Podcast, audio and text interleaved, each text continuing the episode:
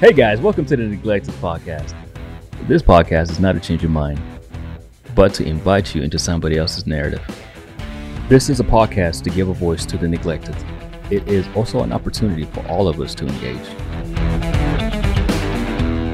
Hi, welcome to the Neglected Podcast. I am your host, Jovanna Javis, and I'm here with a wonderful guest, Naomi Havens. Say hi to the listeners. Hey, everybody. Thanks for having me. Yeah, so I'm very excited to talk to you. Um, you had one of your friends who had been on here suggest that you come on. And so we talked over the phone, and I'm really excited about you sharing your story with everyone. And I am very thankful always when people are willing to share their journeys and what they've been through.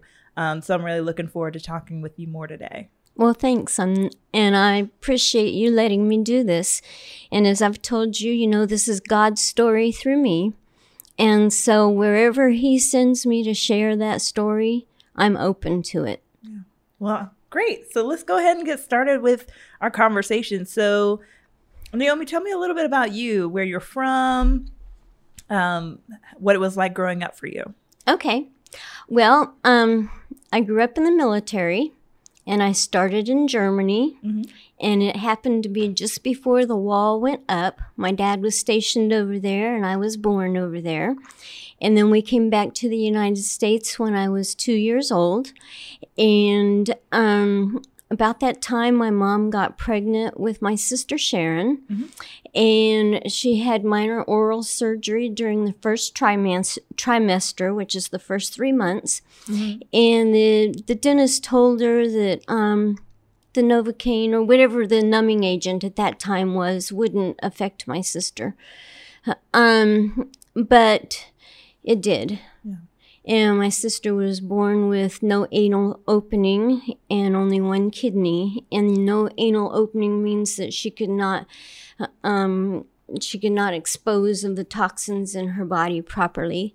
And when she was four, I mean, when I was four, she only lived for 22 months. When I was four, she died. Um, you know there's a there's a story in that but basically i grew up in the military um, besides sharon i have two other siblings mm-hmm. and that are younger than me um, and um, we had both of my parents are christians they're pretty much first generation christians and um, pretty much a normal military life um, household we lived in japan also, when Neil Armstrong was stepped foot on the moon, that's where we were. Awesome. And uh, I would not trade it for anything. No. Um, my I met my husband, and two years later, after we got married, he joined the military. So, besides being a military brat, I'm now an, a retired military spouse. Yeah.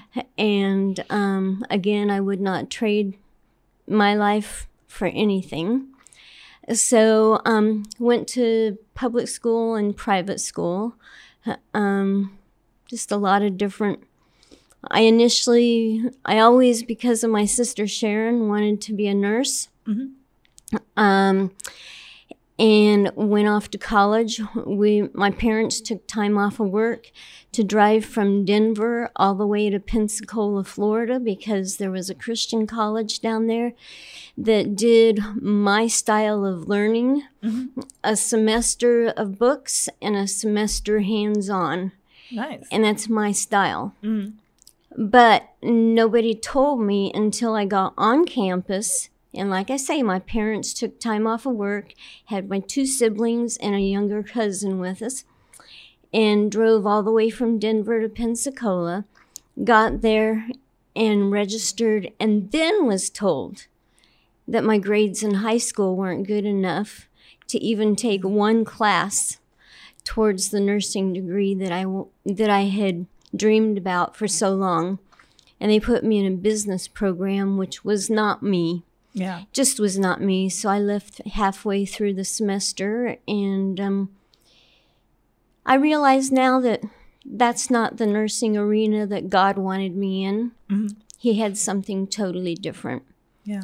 But, um, you know, growing up, um, yeah, that situation with my sister, um, they thought that a child my age, and at that time I was four when she died, they thought a child my age could not handle a funeral. So I was put in the nursery with my aunt, my mm-hmm. mom's sister, who I can remember hating for a while, but somehow I gave that up and yeah i no longer have that hatred for her you know but but it has left me with a lot of questions and a lot of insecurities and feeling like what's wrong with me yeah um, and i'm i'm now coming to terms with those and understanding a lot of it and when you you know i don't remember um, really talking about my sister mm-hmm. that much afterwards, after she died, and I really don't remember pictures being on the wall. Um, we did visit her fu- her gravesite periodically whenever we were in town and that's in Topeka, Kansas. So whenever we would we were in town, my mom dad and I would go and visit her gravesite. So I do remember doing that a couple of times, but other than that, I don't remember talking about her and it's just been recently um, I had stories in my mind about what happened to her yeah. And recently I found different stories. Mm-hmm. Mm-hmm. I've been told different stories. So I'm, you know, still kind of up in the air about some of that. But yeah, um, that and then um, starting school. You want me to just keep going? No, you're fine. So with um your your what you mentioned is that looking back you're recognizing that maybe you didn't have the full picture around what happened to your sister? Right. Okay. Right. Yeah. I'd always had this idea in my head that she died at home. Mm. And I thought I had been told that she had been fussy during the night. And my mom got up and just spanked her and she settled down. And the next morning she was dead. Yeah. Um, and then I find out just recently that she spent most of her 22 months in the hospital. Oh, gotcha. And she mm-hmm. died in the hospital. So I'm like, okay. Yeah. Which story do I believe? Mm-hmm. you know? and I'm not sure where I got the original idea, mm-hmm. but the second idea came from my mother. Yeah. Who, um, you know, that's what she says. So I guess that's what I have to go with. Yeah. Still a little bit, you know, unsure about that, but yeah. No, and that can be something is is can be difficult to process when you get new information, especially if that's a story that you've had with you. Right. To now have this new information. But it does sound like growing up for you, especially around your sister's death, there wasn't a whole lot of conversations around it. So how did you process like her death? That's a good question. I can remember coming home after the funeral and just falling back on my bed, pretending I was dead mm. and wishing that I was so that I could be with her. Yeah. Um, then throughout the years growing up, I can remember just going outside and maybe I just needed to get away from whatever was going on and just going up and looking up into heaven and just looking for um, Jesus to return so that I could go and be reunited with her. Mm-hmm. Um, I did. I remember doing that a lot growing up. Yeah. Um, but as an adult, I've just come to, you know, whatever. Yeah. you know, it's what happened, and you you never get over it, but you learn how to move forward with it. Yeah. And, you know, I've had people say, well, you need to get over that. Mm. Well, obviously, you've not been in my shoes. Yeah. You know, you learn to walk through it and you learn to um, move forward. Otherwise, you basically die yourself. Yeah. So I've had to do that, you know, and, um, started having conversations, serious conversations, and digging mm-hmm. um, about five years ago, something like that, you know. just to figure out what was going on, um, what the true story was, and stuff like that. Um, something popped into my head just now, and I can't remember what it is, but it'll maybe come back. Yeah. Uh, but um, yeah, just you know, realizing that you can't you can't stay stuck. Yeah. No, I think Mm-hmm. that that's a great point of of there is like a level of acceptance when it comes to loss. Mm-hmm. And not necessarily accepting that it's okay and we're not like happy that it happened, but there is a point where you accept and then you learn how to adjust. Right. And so I think that that's a great point that you made there. And right. so you were mentioning that growing up you moved around a lot. Mhm. Um, and so, what was school like for you being in the military and living in so many different places? What was your school life like? my parents made it um, a goal to make everything exciting and we always got involved with the community even in Germ- germany and even in japan i can remember hosting three japanese men um, for conversational english to help Yeah. them with their english and we got to know them pretty well my parents kept up with the one mr nabasan um, for goodness, probably about 30 years. And then we quit hearing from him. So we assumed that maybe he died or something. But they both, they all three worked at a publishing company. And um, they had a resort, the company had a resort at Mount Fuji. Nice. So they took um, my family to Mount Fuji for a weekend or something like that, you know, and we got to experience that. Uh, we got to experience Japanese weddings because of them. Um, the one um, in Abasan, his daughter um, had a birthday. I forget, she was like six years old or something like that. And my mom baked cakes, and she had one that was a Barbie doll, and she put the Barbie inside of it and then made the um, dress on the outside. So she did that for the for the daughter's birthday. And the daughter did not want to cut into it and eat it. Yeah. They had to put a little shrine up for a little while. Yeah. Aw, that's so sweet. but it's not something, at least at that time, it was not something that they did in Japan, you know? So it was like, oh, wow, type of thing. And um, so, so yeah, that was that was a lot of fun. Like I say, we got we we didn't stick to ourselves. Yeah. We got involved everywhere we went, even as a military spouse, got involved. But um, it was not easy for me to make friends.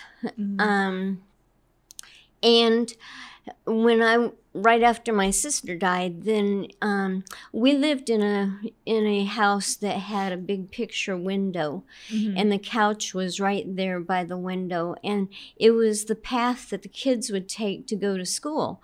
And as a child of what 4 um, I got excited, mommy, mommy, look at the kids are walking to school. Whatever I said, you know, I can I can remember being on the couch and getting excited, and so they thought that that meant I was ready for school. Gotcha. Yeah. And my birthday is the first of September, so I fell right into that. You know where.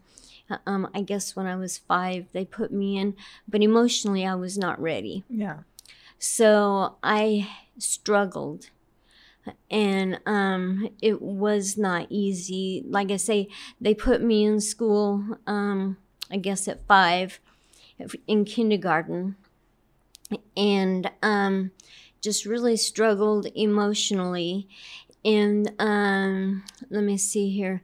Then I've had situations too. We moved to Japan when I went into the third grade and I had a teacher that was um, the grandmother type, is what I remember her as.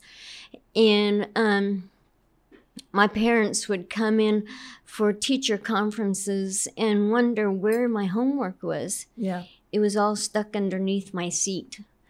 I didn't take it home. I didn't do anything with it, you know. And and um, then the very next year, in fourth grade, I had a single teacher, and I'd gotten used to not doing anything the year Mhm. before, and she was total opposite. Yeah. And she would hold me after school unannounced, and she would grab my cheeks like this and put my um put her face right up to my face and just grit her teeth and yell at me like crazy and i was a very sensitive child Yeah. so I can remember crying. But you know, at that time, parents thought that the teachers knew everything and had Mhm. all the authority. So um, I only remember, I only really, really remember that happening once. I don't know if it happened more. I don't remember telling my parents because of the thought process that, you know, teachers knew best. Yeah. So I just left it at that. And then the next year, um, in sixth grade, the teacher was the wife of a doctor, and she had a skeleton hanging in the corner of the classroom. And from my sister's death all the way up until then, I was terrified of death. Yeah. But that year, that teacher got me so interested in science, and I was able to look at that skeleton without being afraid. Yeah. And, you know, understanding over fear. Mhm. She helped me to understand what the body was all about and got me so excited about it and just really enjoyed it and stuff, you know. Um, let me see here. And then we moved to Mississippi. So, seventh, eighth, and ninth grade, we were in Mississippi. Mhm. And um, I did I did okay seventh and eighth grade. In the ninth grade, um, private school was becoming real popular. Mhm. So my parents pulled me and my brother out at that time out of the public school and put us into a private school, which was what's called ACE, Accelerated Christian Education. Yeah. And I don't know if you're familiar with it, but it's where each child sits, um, they have their own little cubicle and they have packets of information and you read, read, read, read, read, and then you take a test. Read, read, read, Oh, read, read, take Yeah. a test, you know. Well, my brother is very accelerated Mhm. at education and he went through three months worth of those packets in one week Oh wow. and they told him that he was going too fast and he needed to slow down. Mm. I think basically what it was was that they were not they didn't have enough inventory. Yeah. it's like you are eating away our inventory. Yeah. exactly. yeah. So my parents pulled him out and put him back in the public school. hmm And um, I stayed for that year. And um, I basically tell people that that was my year off Yeah. And my year to catch up emotionally. Mm. and that was that was one of those times when i can remember going outside and looking up to heaven and wishing that jesus would come back so i could be reunited with my sister Yeah. because there was a lot of spiritual abuse and stuff like that going on in that school and stuff you know and then my parents um the next year i was back in public school for not for my second of ninth grade Yeah. and um i really i really blossomed started blossoming that year um and really started yeah enjoying life a little bit more still was not a good student Yeah. um, school was my worst subject. Mhm. and then my dad retired from the military and we moved um, to Denver Mhm. because he was going to go to Bible college. And again, um, my parents put us in, me and my siblings, into private school. And this time it was a, all the teachers were from Bob Jones University or from Tennessee Temple. hmm And um, if you're familiar with either one of those, they are King James only people. And at that time, um, girls could get in trouble if they wore pants. It was dresses only and stuff like that, you know. So, um, and I ended up being in a history class and a Bible class the very first year, which was 10th grade, with the same teacher who was the hardest teacher in the whole Mhm. school. And here's an example when you did when you did a Bible test and there were um, verses that you needed to do um, that you needed to write for the test. He wanted it to be King James Version only, and he wanted exact punctuation. Oh, punctuation. Exactly. Oh no. And I am Yeah. like, um, I don't memorize just to memorize. Yeah. Now, I'm a very musical person, hmm and if you put it to music, I have no problem at all. Yeah. But just to memorize, just to pass a test, and I'd already shown that I'm a good student, hmm just not a good test taker. Yeah. And I think a lot of it's that reason, you know, I can retain the information, but I just get nervous when it comes to a test. Yeah. and uh, but then too, like I say with him, and on history, there was a lot of history dates that he wanted us to remember. Well, I can if if you get me involved in reenacting, hmm I can tell you all kinds of stuff about it. But Yeah. just to read it and try to memorize it just so I can pass a test, Yeah. nah, nah. So um, the next year, 10th grade, they let me um, take a break from him. But of course, 12th grade, in order to graduate, I had to go back on top of all my other classes, repeat those two classes. Yeah. And I think he felt sorry for me and curved my grade because I believe that's the only way I graduated. Mm. So, um, yeah, and then, like I say, I went off to college, but nobody told me that About- my yeah. grades, you know, I was basically D average, Mm. and nobody told me that they had to be A's. Yeah. you know, I don't remember ever getting an A in school. Yeah. So, like, what was it like for you to have? is So you, you, the way you're describing school for you is that school wasn't like your thing, and it sounds like more that the teaching style, like that memorization for the test, wasn't really like the way you learned. Um, and the way you're describing that you learned is a lot of like musical, but then tactile, like being able to do it. right. And so, how was that for you, like in terms of like how you felt about yourself? Um, I think it played into um, feelings of um, lack of self esteem and not being picked in elementary school when we would be at PE and teams had to be picked. Um, for one thing, I've always been a small person, okay? Hello, I've always been small. Yeah. I can remember um, when I was about 19 being in an elevator, and some guy was in the elevator and looked down at my feet and he says, My, you have small feet. and I go, Well, if you haven't noticed, You're a tiny they kind of go with the rest Yeah. of me. You know? and he goes, Oh, oh, yeah, you're right. And I will tell the audience, yes, I can go into the children's section and they have cuter shoes anyway They do. and I can wear them. and I'm proud of it, okay? Yeah. but um but yeah, getting put um getting chosen for a team, they just assumed that I couldn't do anything. Yeah. And so I was put on teams by default by the teacher Mm. by the PE teacher or whoever, you know. So that was kind of eh. Um, not real, not real uplift, uplifting.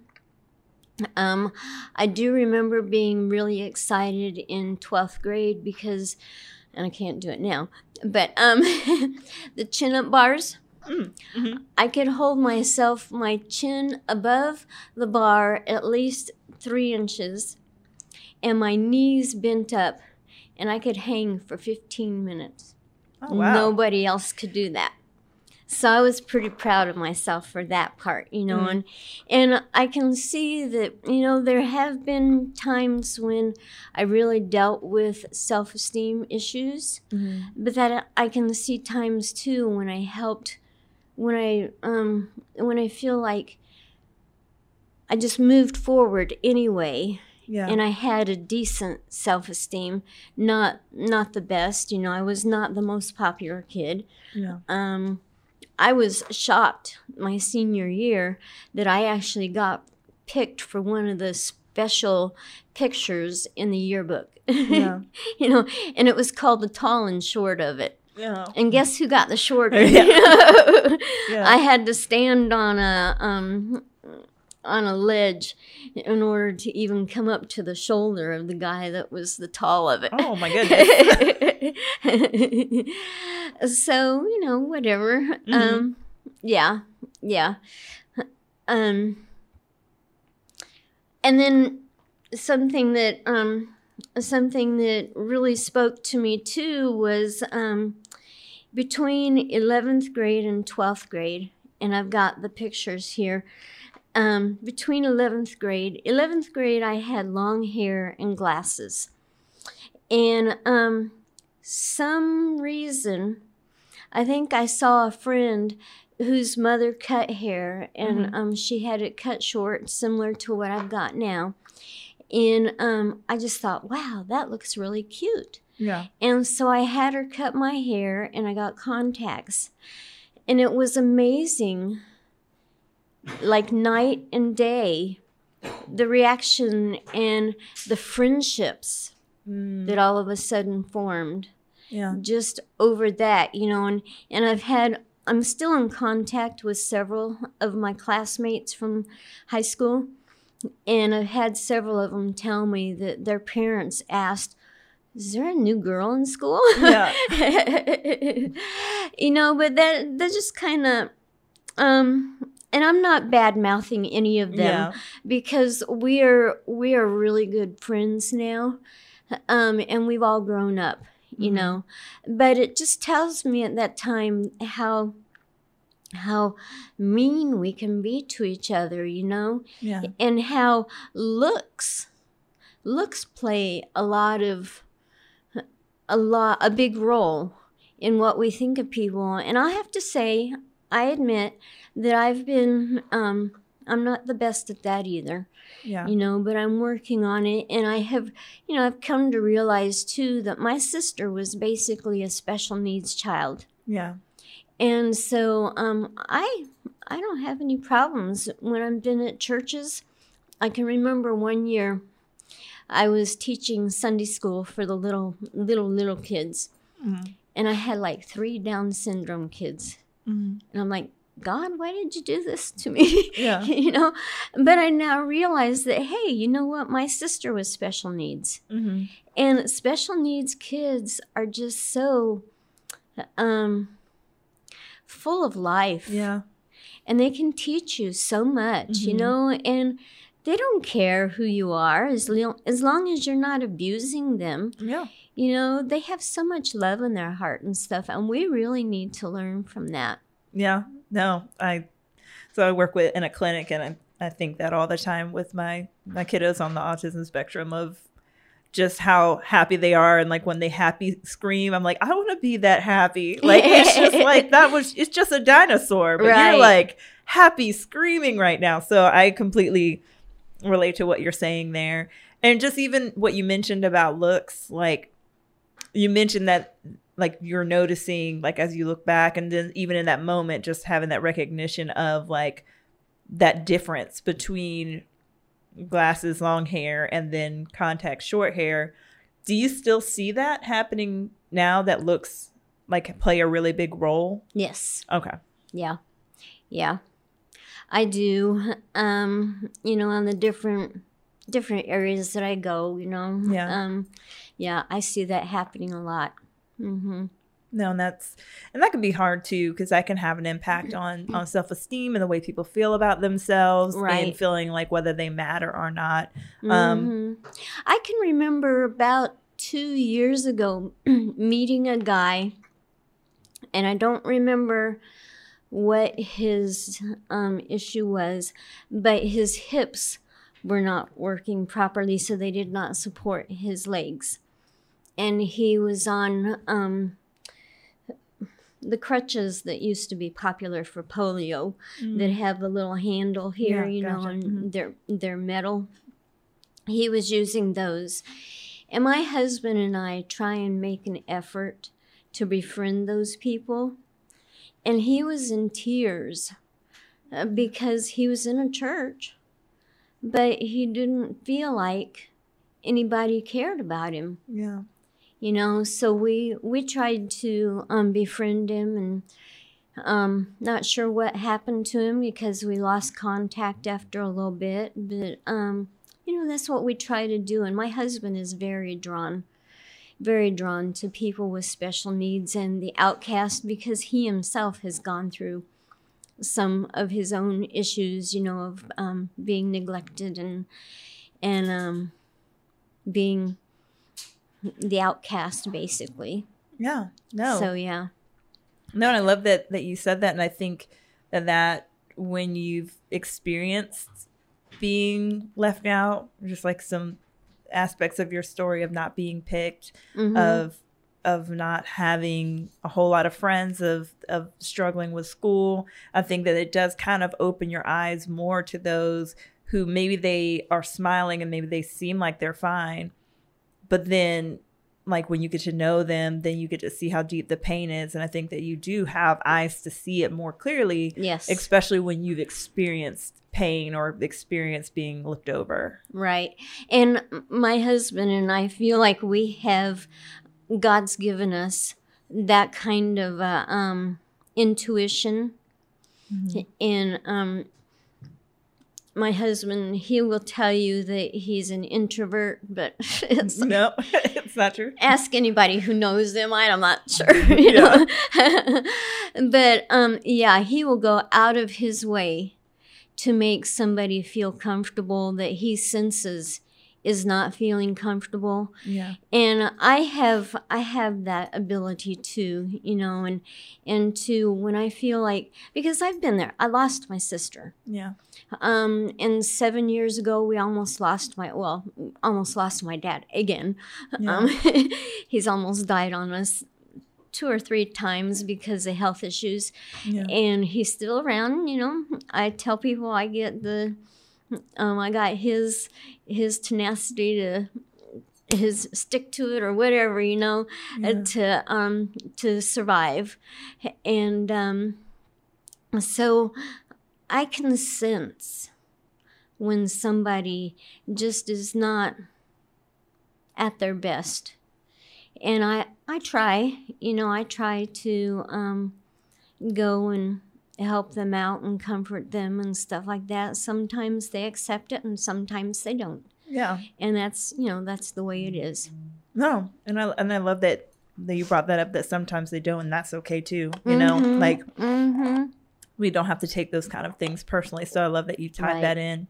And so in your story, you mentioned that you know after the school thing, after finding out at college that your grades weren't where they needed to be for nursing, did a little bit of business, but then ended up transitioning out of that. Then you got married, Mm-hmm. and then two years later, you had your daughter. yes. Okay, great. Yes, What- and it took us a while to have her. Mm. Um, and before before I met my husband, I actually was pursuing a little bit more medicine.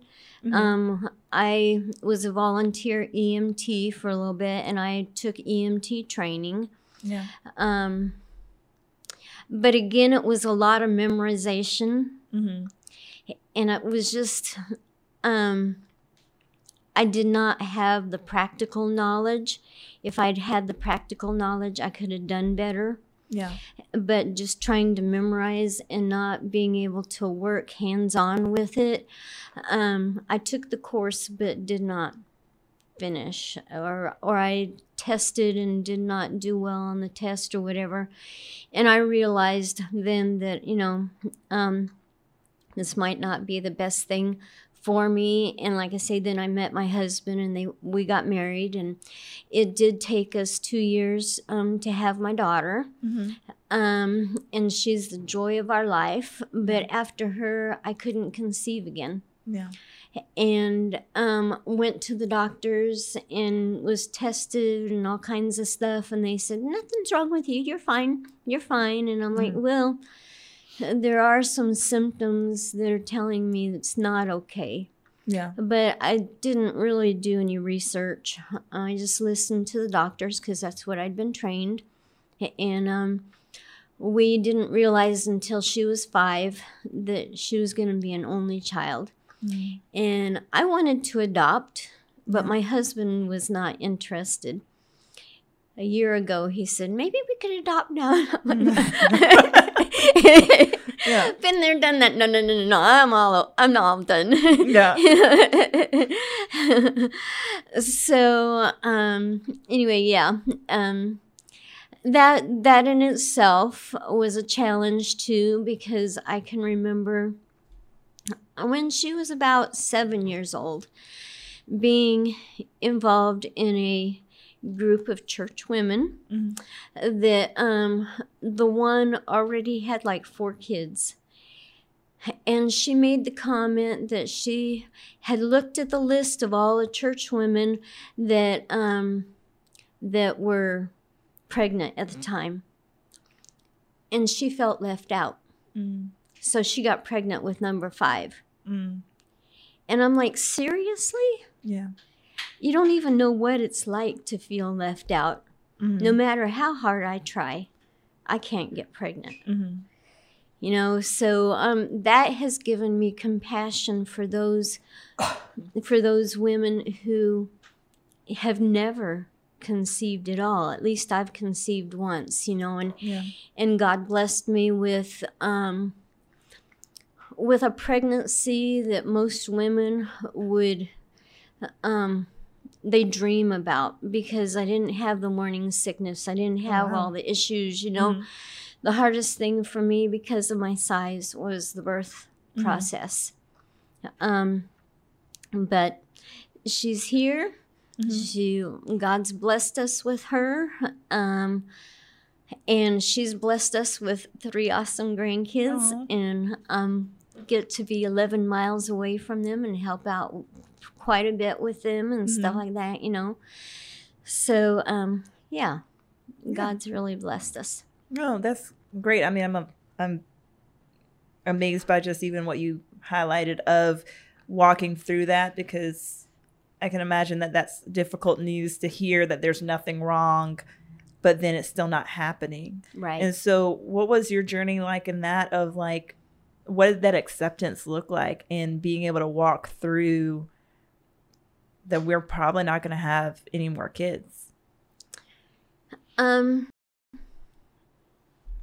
it was not easy, mm-hmm.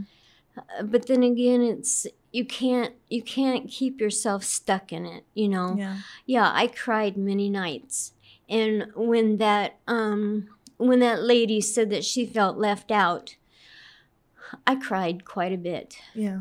And I told my husband, I said, I bet you she hasn't even had a broken fingernail. So how could she know? Yeah. you know. Um yeah, I did have, you know, we did have conversations about that. Um and we honestly did go to one place um and try to see about starting the process, he mm-hmm. actually said, okay, let's go visit a children's home. And um, it was a religious children's home and see. Well, at that time, he was dealing with his own issues of what was going on in church. And so he had dropped out. Yeah. And so they wouldn't even let us come into their office when they heard that he had dropped out of church. Mm. But yet, um, they had several families that had adopted and then either abused the child or they had divorced. And so the child was left, you know, one parent or the other. And part of their part of their adoption process was that it has to be two parents that are in the church regularly and serving and all this stuff, you know, and we're like, we would love that child like our own. Mm-hmm. But you've got these prerequisites and these other adoptive families that have gone through you they haven't even stayed together or they're not even serving or they're abusing the child you know and it, the child is worse off now so those were those were some hard things for us to um, deal with especially for me because i wanted i, I wanted four children Yeah. you know i came from a home of three surviving children Mhm. and um there's five years between my brother and i and nine years between my sister and i so there was quite a bit of difference and um, they they were more closer at the time Mhm. um, my sister and i have been become more close over the last couple of years now Yeah. and um, my brother is kind of off on his own, you Yeah. know. but um, at the time they were closer, and when I left home after high school, that gave them the opportunity to be even more, to become closer even then, Mhm. you know. So um, yeah, Yeah. No, but for you, there there did come a point of just not wanting to be stuck anymore, and right. and that acceptance of and accepting the blessing of what you had. And I can Mhm. imagine that it's hard when you're in pain or when you're aware of your pain, and then to hear Mhm. someone else say something that can feel like a like a slap. right, You know, especially right. when we're experiencing our own in inner things. Right, right. Well, and then when you hear your only child say, "I wish I had a brother or sister," Yeah. you know, and you're like, um, and you don't want to make them mad at God, you know, but um, it's yeah. Yeah. But we got through it, and she understands it, and she appreciates us, and Yeah. and what we did try to do. So yeah. Yeah.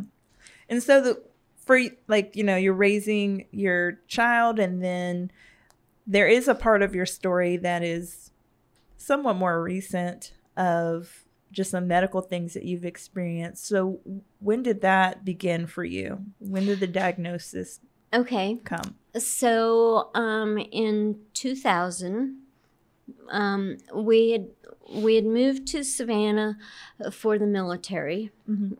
And um, then my husband got out and took a job in 2000 Mhm. in Washington D.C. And um, we had not really made too many connections in the area in Savannah, and so and we were so excited to get out of here and get Mhm. away from the sand gnats Yeah. and Yeah. and I had lived in Biloxi, Mississippi for five years, and you know my attitude was, the South is so behind, so behind. Mhm. and when we moved here to go to for him to be stationed at Fort Stewart, I was like, yep, they're still behind. Mhm. um but anyways so he was in for five years. Um he'd been in the military for five years then got out for five and then we came here and he was in for five more and then he got out and went air national guard. And um and it, his air national guard was part-time and so he needed to find full-time positions. So he found a job in washington d.c and so um, we moved to washington d.c Mhm. and could not get connected there either. And nine months later, he found his dream job Mhm. back at Fort Stewart. And so we moved back. we had just unpacked the Oh, very no. last box. Oh, and then we had to go scrounging for new boxes because we, we moved ourselves. Mhm. And so we scrounged for new boxes. And I always told him, I said, if we ever move back, we're moving to Richmond Hill. Mhm. So we did. And, um, but while we were in DC, I felt a lump. Mhm. And I was like, uh, no, no, it's not. Nope, nope, it's not. I'm in denial. Nope, nope, nope. Cancer is my deepest fear Yeah. because all I knew was people got diagnosed and they died. They got diagnosed and they died. And so I was like, nope, nope, that's not what it is. That's not what it is. But it hurt. And I found that the more, for me, the more chocolate I ate and the more sugar I ate, the more it grew and the more more it hurt. Mm. But when I cut those out, then it didn't hurt as much and it didn't seem to grow. I am not real crazy about searching for doctors. Mm. So I said, you know what? I'm just going to wait. And we had met a doctor. My daughter had gone in for a checkup. She was 16 at the time. And she'd gone in for checkup, and I had gone in for with her. And um, the doctor wanted to put her on birth control. And I'm like, number one, we are homeschooling, and I know where she is 24 7. hmm And you are not putting her on birth control just in case. Yeah. Oh. But that's what he wanted to do, you know. Mhm. And then he didn't want me in the appointment with her. And I'm like, no, I am the mother. Yeah. you know, I pay her bills. And so I said, nah, nah. We're not going to search for a doctor. And there was a doctor back in Savannah that I had wanted to go to, but she was always, always full, um, always booked up. And so we finally came back, and we we came back just just before 9/11 happened. Mm. And I was like, that day of 9 11, I was like, ah, because my brother and his family had just moved there. Yeah. Come to find out, my sister had was supposed to have had meetings in the Pentagon Oh wow. in that very same area where the plane hit. If she had been there 30, 30 minutes earlier, but she'd Yeah. gotten delayed, if she'd been there 30 minutes earlier, she would have been part of the casualties, probably. You know, so that, and then the friendships that we had made, I was like, ah, you know. Yeah. But, anyways, um, so yeah, that's when we came back and we, um, moved into a house in Richmond Hill, and then I got an appointment with the doctor that I had been wanting to um, go to, and she confirmed it was breast cancer. So, um, you know, I got scheduled for all the appointments with the oncologist and the radiologist and stuff like that, and and um, went in and had a lumpectomy, and um, they told me afterwards that it was stage 2 Mhm. And after the surgery, the surgeon says, By the way, we took out two of the three layers of lymph nodes underneath your arm. And in the process of getting to the one layer, we clipped a nerve because it was in the way. Mm. So um, that was two, 2001. I have been numb from here to here for 19 years now. And I can get an itch. Think about having Novocaine in your jaw Mm. forever and it never goes away. Yeah. That's basically how my arm feels. And if I hadn't realized what the lymph nodes were all about, how they help to regulate body temperature, and they are our first line of defense for getting rid of toxins, I would have requested that they not Yeah. touch them. But then also at that time, I was of the opinion, because I'd been programmed this way, I was of, of the opinion that the doctors knew best. Yeah. So I was doing whatever. Mhm. But, um, and then they, they, um, wanted me to do the chemo and the radiation, but my gut was just telling me there has to be something different. And I had met people throughout my life who had had to turn to alternatives um, to heal Mhm. um, because conventional was not helping them. Now, and I want to say a disclaimer right now, too. I know people on both sides of the issue, okay?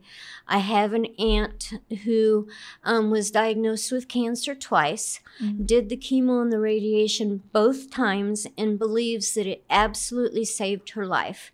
But she also had a major stroke the second time around and is in a wheelchair now and has equilibrium problems and memory problems and stuff like that, too.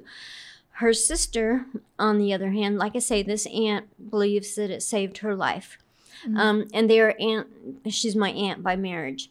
Her sister, on the other hand, was diagnosed um, not too long after she was and did the chemo and the radiation and died from it all Yeah. you know um, and then i know people that have what I chose to do, and this is why I'm getting to this, Yeah. what I chose to do was refuse the chemo and the radiation. Mhm. And I know people on that side too who have been on their deathbeds. Yeah. And um, I brought these books because um, Larry Burkett, who was um, the founder of Crown Financial Ministries that a lot of churches used before Dave Ramsey came on the scene. But Larry Burkett um, was diagnosed with stage four, a rare form of kidney cancer, stage four.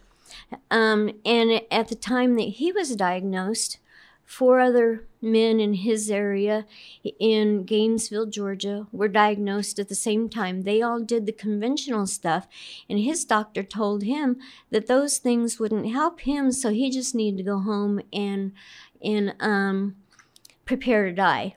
Mm. And he said, Well, I don't think so. So he did research and he wrote the two books, um, Hope When It Hurts and Nothing to Fear. And those were my go to for the next 10 years. And I learned a lot from him. And I refused the chemo and the radiation. The um, doctor and the oncologist sent me certified letters telling me that if I did not um, go their route, I would be dead in five years. Um, they also sent a certified letter to my primary care physician, who thankfully stood up for me and um, said she's an adult, she can make her own decision. Yeah. And I just let everybody know, you know, they told me that I should be dead and in the grave um, within five years, and I'm celebrating 15 years past Yeah. their prediction you know so but it's all been god's story through Yeah. me there's like i say um you know the the song oceans Mm-hmm. um you call me out upon the water i am not a swimmer i am not a swimmer if i can see the bottom i'll go but i'll only go to like four feet Mhm. I am not a swimmer. And God, through this, has taken me into the ocean where my feet cannot touch and I can't see the bottom. And I've had to lean totally on Him, totally on Him. And um, He's been my strength. My husband and daughter, thankfully, have been my support system and my parents as well. Other than that, um, I didn't have a support system. Yeah.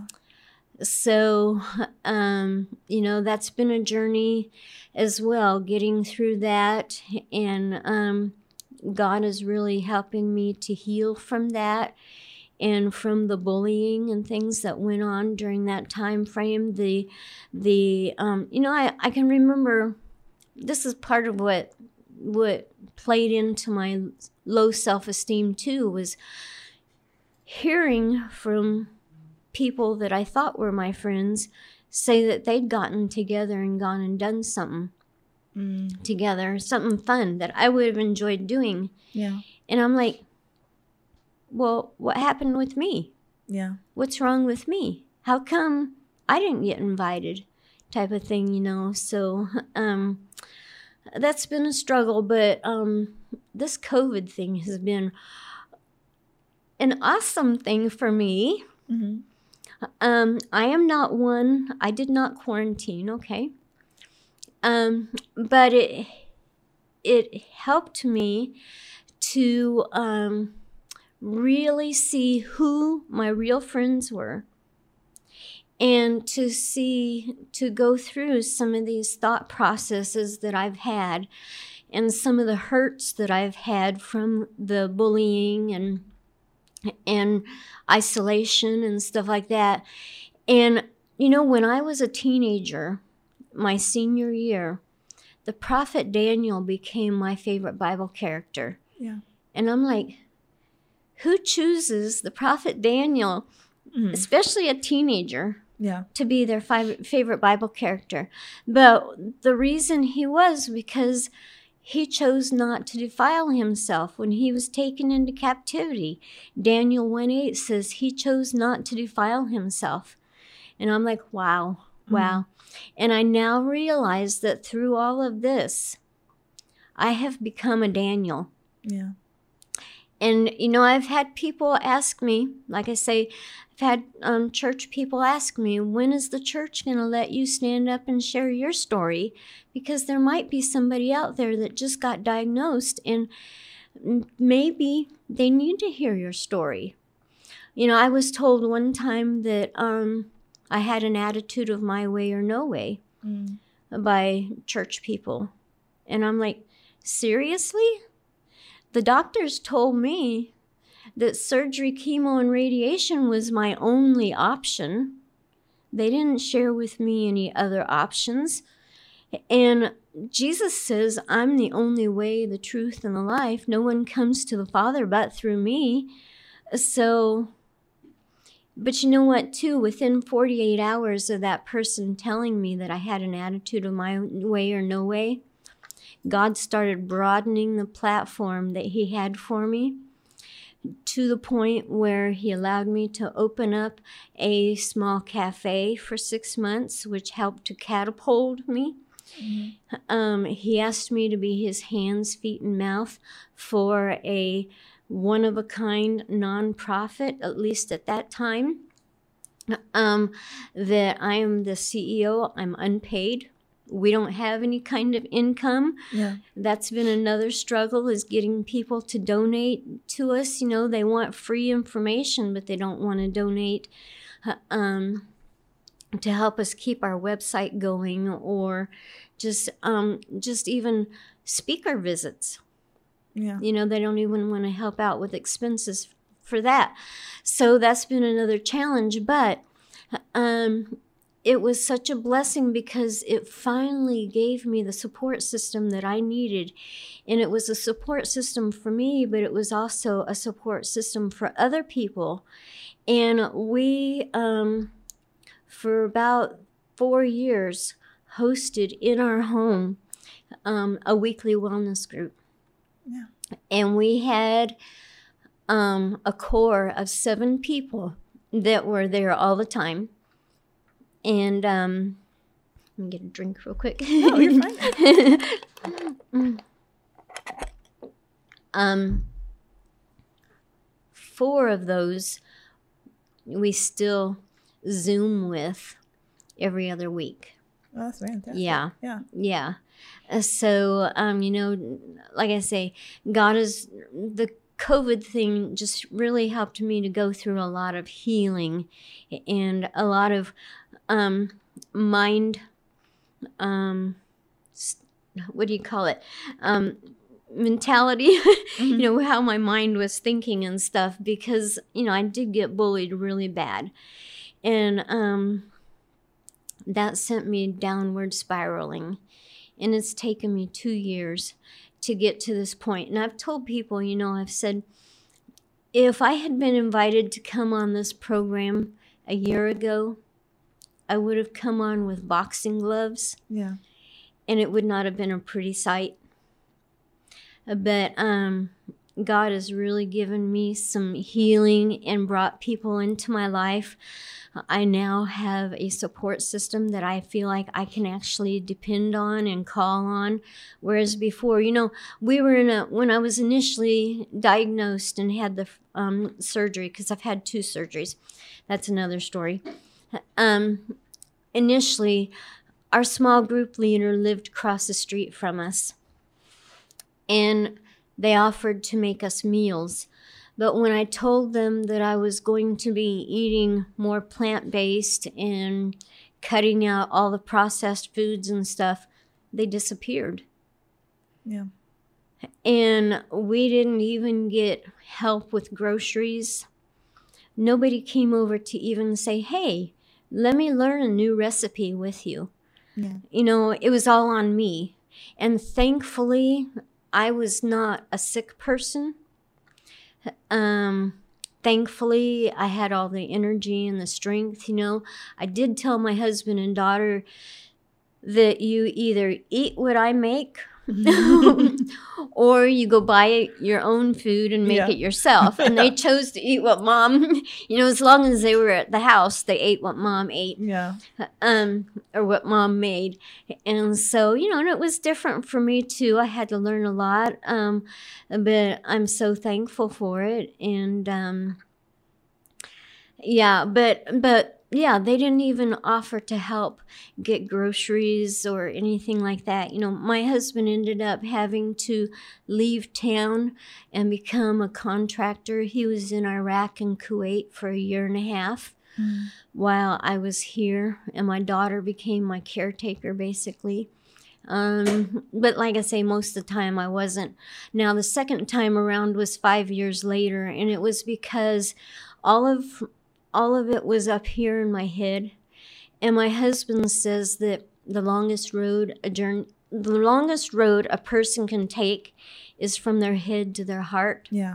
and without any support and i'm in business for myself and it's always surrounding food and i went to one meeting and paid $15 for a plate of lettuce with one little tangerine on top that came out of a can and that was the vegan meal at that time and i'm like i paid $15 for this Mhm. where did you learn your cooking skills and um, I I was asking, you know, hey, I won't be able to eat. Is there a no food fee? And I was told, no, you pay full price whether you eat or not. And I'm like, I can't afford that, you know. Yeah. So um, so I would drop out of those kind of things, but it just got me thinking, you know, well, that person had cancer. How come they can eat that and I can't? That person did that. How come this? You know. So I started comparing myself. Yeah. And the Bible tells us not to do that because we get ourselves in trouble. So I went back into my old ways and um, got re diagnosed. Mm. And I was working on healing it myself and then um, detoxed too fast and actually went to um, Tulsa, Oklahoma to a facility out there that had great reviews. But um, they they couldn't figure out what was going on in my lower back, which is um, where I was having issues at, and um, they wanted to do, to do a mastectomy because they were more concerned about the second tumor up here than what was happening, and I was keeping that tumor under control. And it, you know, was finally in my heart. This is my wake up call. God's waking me up to do what He asked me to do. And so um, I let them do the mastectomy. And a year ago, I had a person tell me, Well, you just need to go get over cancer. Mm. And I'm like, Seriously? When you're numb from here to here for 19 years and you have this big zipper on your, is what I call it, on your chest, you know, that um, reminds you.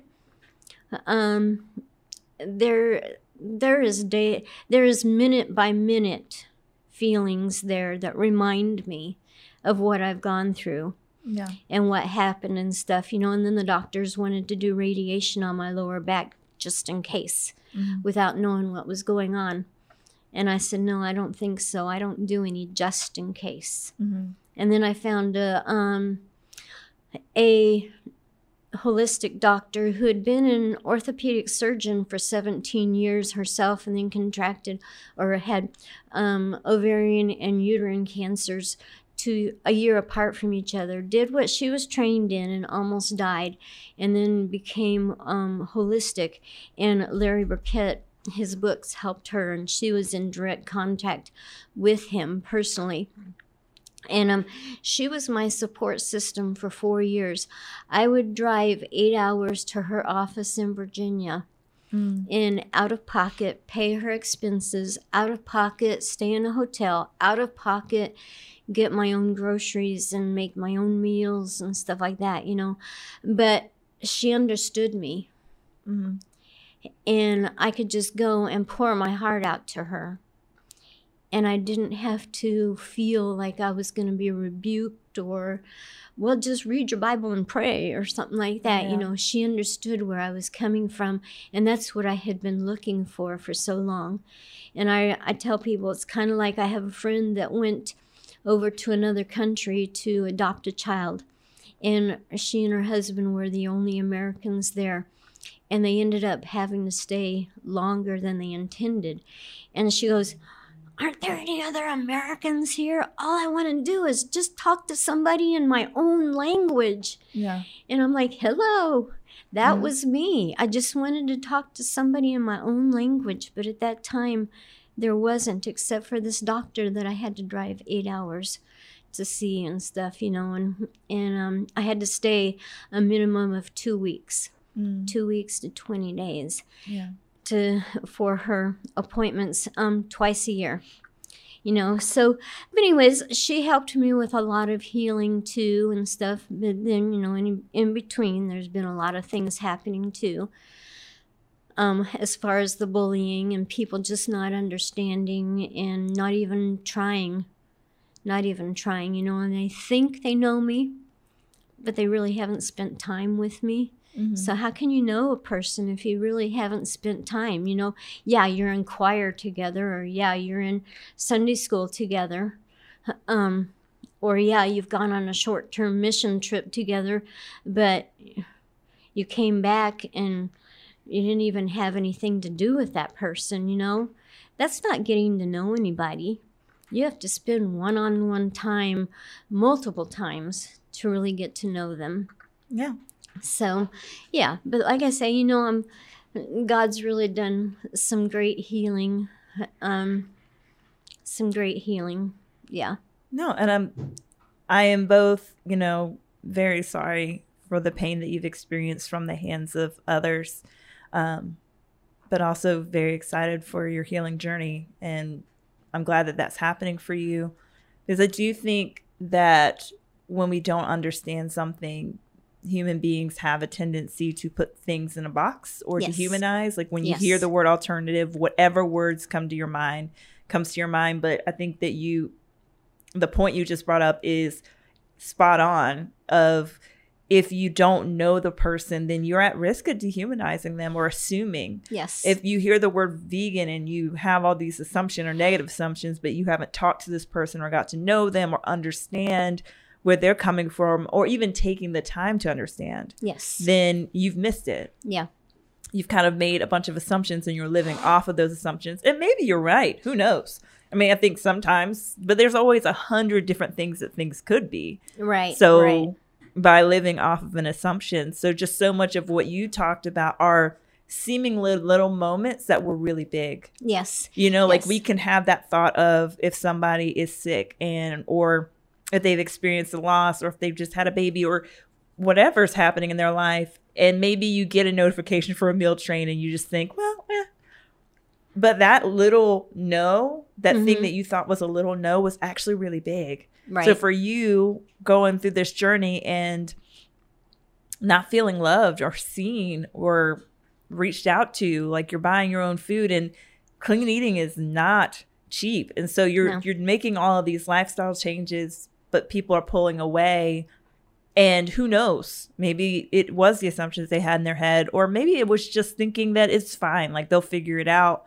But even those things, those little things, are big moments to people opening up a door asking how you're doing sitting across from somebody all those things that you're highlighting Mhm. are moments that really matter and they leave big like they're little cuts that mount up because it doesn't sound like in your journey that not having a meal was the thing that hurt it was not having a meal not being reached out to doing this on your own being bullied all of those little cuts turned into a big old wound that now two years in you're you're still kind of healing or you've Right. taken these two years to really heal right from those right. things. Well, and and you know, I've always been an open book. Yeah.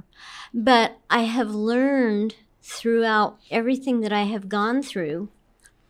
Um, people, I had one person say, "Well, oh, I guess I didn't see your vulnerability." Because I come across to people as just a happy-go-lucky, easygoing person that has no problems. And um, in fact, when we first moved to the Savannah area um, initially, neighbors didn't want to get to know us because they thought either we were the chaplain's family and that intimidated them, or we were CID, criminal investigation division with the army. Yeah. And we were neither. yeah. you know, my husband was a um, E4 in artillery. We were neither. Yeah. you know, and so they just assume by looking at us that we're something different. And so most people, I don't think, and that's why this is called stealth journey, Yeah. Um, because most people, I flew under the radar. And most people were clueless because I've got this happy go lucky kind of um, look to me and stuff like that. You know, I've told people I was suicidal at one point. Mm. I thought about running my vehicle over the bypass that goes over 17, the I 95 bypass that goes over 17 in Richmond Hill, because I lived right around the corner from there. I thought about running my vehicle over a couple of times because of what I was going through and because I didn't have anybody speaking my language that I could go to that wasn't that wasn't ridiculing me or telling me, well, everybody's got problems, you know, Yeah. just deal with it type of thing. Um I had no support system. And my husband and daughter were there as long as it makes mom happy. you know, but my husband 13 years later ended up having his own health issues and now he's 100% on board. And our daughter is um, leaning this way. Yeah. uh, her husband's not really on board, but he's, you know, he's supportive. Yeah.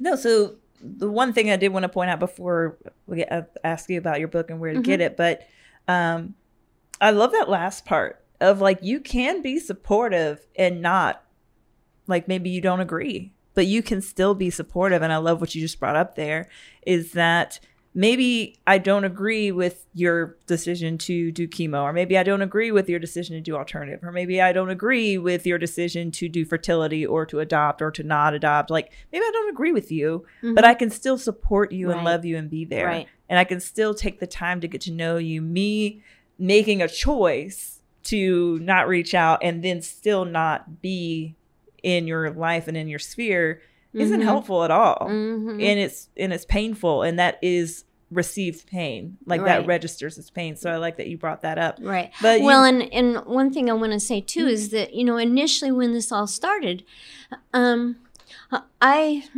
you know, I was like, hey, it's your life, whatever you choose to do, and I'm still pretty much that way. You can ask any of the people that have been in our weekly wellness group and that are still with us. I have, you know. Um, there are some organizations that will tell you this is the only way that you are going to get healed. yeah And I have learned over my journey that we're all different and everybody's body heals a little bit differently. And my husband is doing um, meat products. My body does not. It does not digest meat products very well at all and causes issues. And so I can't do that. Hey, you know what? It's fine. It's fine. And I'm like that. But people have had the attitude that, you know, like the person, you've got an attitude of my way or no way. Well, I have tried reaching out and helping people and taken meals or whatever, and then found out that the meals were thrown in the trash. Or for a potluck, I would bring something that I'm really excited about that I think is really good tasting. And a lot of people say, oh, yeah, it's good tasting.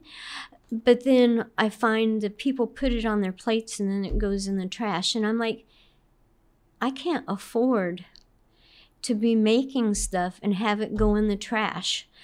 You go over to other countries on short term mission trips, you try their foods, right? What's the difference? This is, you know, mine, mine, mine is actually back to what our ancestors used to use. it's just that the taste buds, excuse me, the taste buds have gotten so warped yeah by today's food that what our ancestors used to eat, um, that I'm now eating, is too foreign to most people. yeah But Well, people are waking up to that too. So yeah, yeah no but i think that that's still i think that what you're pointing out are so many things that that again might seem like it doesn't matter, but it still can be painful and, and hurtful. Um, so your book you mentioned is named Stealth Journey. Um, Yes. Where can people get it if they were interested in reading it? Okay, it's um, called Stealth Journey An Uncommon Fight Against Cancer, Fear, Tradition, and Pharmaceuticals. It used to be on Amazon, but I took it off because um, it wasn't selling very well. Um, like I say, I'm not the most popular person. you know, it wasn't selling very well, and Amazon takes 22%. Mm. I only charge $14.95. Mhm. And when you take 22% and then my publisher takes another percentage, Yeah. that's not very much. Mhm. I sell more of them um, in person. Fact, I was at an event last weekend and sold three right on the spot. And I didn't even have them out there. People, I was just con- connecting with people and they would hear about it and they go, oh, I want a book, I want a book. Yeah. And the one person ended up um, buying three of them on the spot. And then I also, when it's on Amazon, you don't get a personal signature from me and a personal note from me. And so I do that. So they can get it through me. Um, our website, um, victoryhaven.org, has a link that you can go to, or you can email me, um, Naomi, N A O M I, dot victory, V I C T O R Y, haven, H A V E N, cafe at Gmail. Thank you. So, and like I say, it's fourteen ninety five, but there is um, shipping as well, and it's usually about five dollars shipping. Yeah. No, thank you for giving that information. Mhm. Um, I've really appreciated everything that you've shared. You you have mentioned um, some bullying, so I did want to touch on that before we Mhm. closed. And so, a lot of the bullying that you've experienced, um, ha- what helped you deal with the bullying between making the decision to be like have an alternative treatment, but then also a vegan lifestyle? What helped you in that bullying? God, that's the only thing I can say. Um, he has been my best friend from day one. Yeah. Um, you know, I became a Christian at the age of five, um, and a lot of it was because of my sister Sharon and her short life and stuff like that. You know, um, and then I I had to reevaluate that as a twenty something year old. Um, but he has always been my best friend, and that's the only way that I can figure that I got through the bullying. Um, my parents being supportive. Um, was a good thing too. But then just recently, I've worked with a um, business coach, and she's really helped me. Um, I did. I did actually at one point, um, two years ago, I had to start what I call a thankful board. And um, it was right around Thanksgiving. So the first ones were in Thanksgiving colors and pumpkins, but it's got pictures of people that um, who have had ears to hear. And that's the Bible verse on it is Matthew 11, 15. He who has an ear to hear, let him hear. And so I've got several of these, uh, multiple pages, and they're posted in prominent areas in my house so that I can see them. One of them is specifically in the bathroom at the sink, you know, Yeah. so I can see those, and it helps my mindset. And it helps me because I can get focused on the negative really easy. And I think that's what most of us are. But this helps me to remember you know what? Like this one was a nurse that we met randomly at a restaurant. And I say that she was an angel sent by God because I needed her inspiration and her hug. We've never met before, never been met again. But um, she understood what I was going through. And she says, You know, I'm a nurse. I see this all the time. And I believe in what you're doing. And just to have somebody say, I believe in what you're doing. You know, I knew in my heart that I'm following what God said. And knowing that I'm a Daniel and that Daniel has been my favorite Bible character, that has helped me a lot too. But, you know, I've had to do things like this. And now God is surrounding me with amazing people yeah. that are encouraging. Not all of them are Christians, mm-hmm. but um, and it's sad that a lot of non-Christians are more in tune with this kind of thing. Mm-hmm. In fact, I was um, I was called the weaker vessel at one point oh, wow. because I only eat fruits and vegetables, and I'm like, seriously? You have no clue how much strength it has to take to go, especially when you grow up in a family like mine that's been military all our lives. And um, my dad's sister married an Italian straight from Italy, and our background is German and Polish, and you know, we've got Italian and all this other stuff. And we, I absolutely love eating international foods. Mm-hmm. And when I first started this, the hardest thing for me to give up was the Springerle cookies from Germany and their little um, they're little bread cookie type things that have pictures on them, and they mm. only come out at Christmas time. Mm. And my mom had made those forever, and I grew up on them, and that was my favorite thing. Christmas was not Christmas anymore without those, and I cried my eyes out uh-huh. for three years, you know. Yeah. But then I finally realized, hey, when it's got a pound of sugar in it and a pound of butter, those are not healthy for me. Yeah. And so I had to let go of it. Um, and that's been part of it too, is just learning how to let go and find things to replace it with. Yeah. So I haven't found anything to replace the Springerle.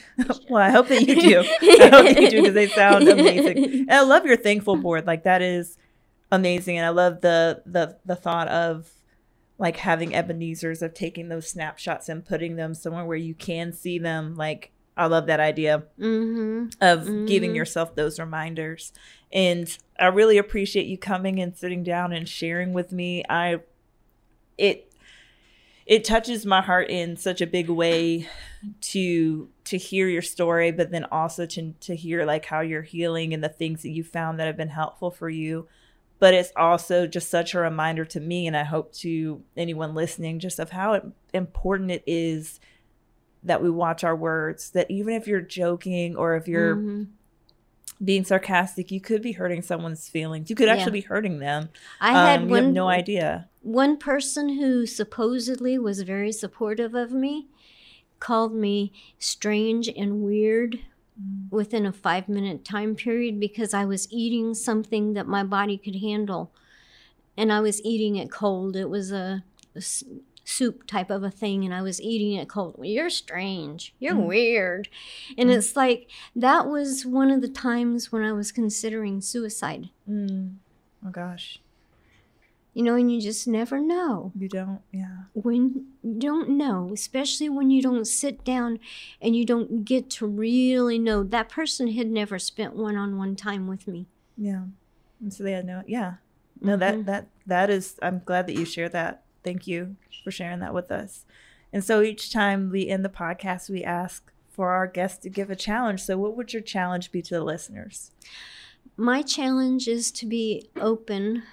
Um, like I say, you know, if you go to another country, you're open to um, their customs, you're open to trying their foods. So, why not be open to somebody like me who's who's taking a little bit different of a journey and um, be open to try their foods.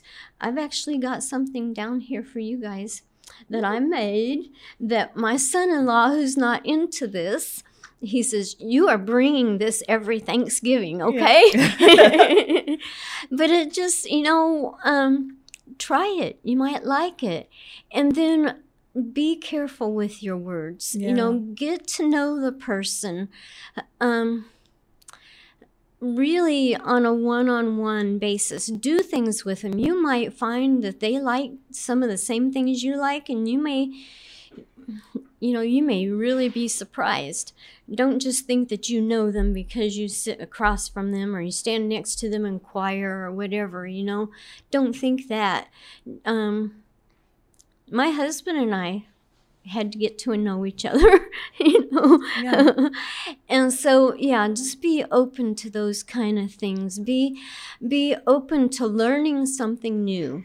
learning something new and i think that's what a lot of it is is that we are we are afraid of stuff that we don't understand Yeah. and that's where I was. I was afraid of cancer before I started researching it and before I started hearing of actual doctors saying, hey, there's nothing to be afraid of. You know, I started understanding what I was what I was up against and now cancer doesn't scare me not mm. one bit. So, No, thank you so much for sharing that. And I love the challenge that you gave. And I really appreciate you taking out time to talk to us. And so, well, I appreciate you guys allowing me to do this. Thank you. absolutely. So, we'll catch you next time, listeners. Thanks for listening. Bye.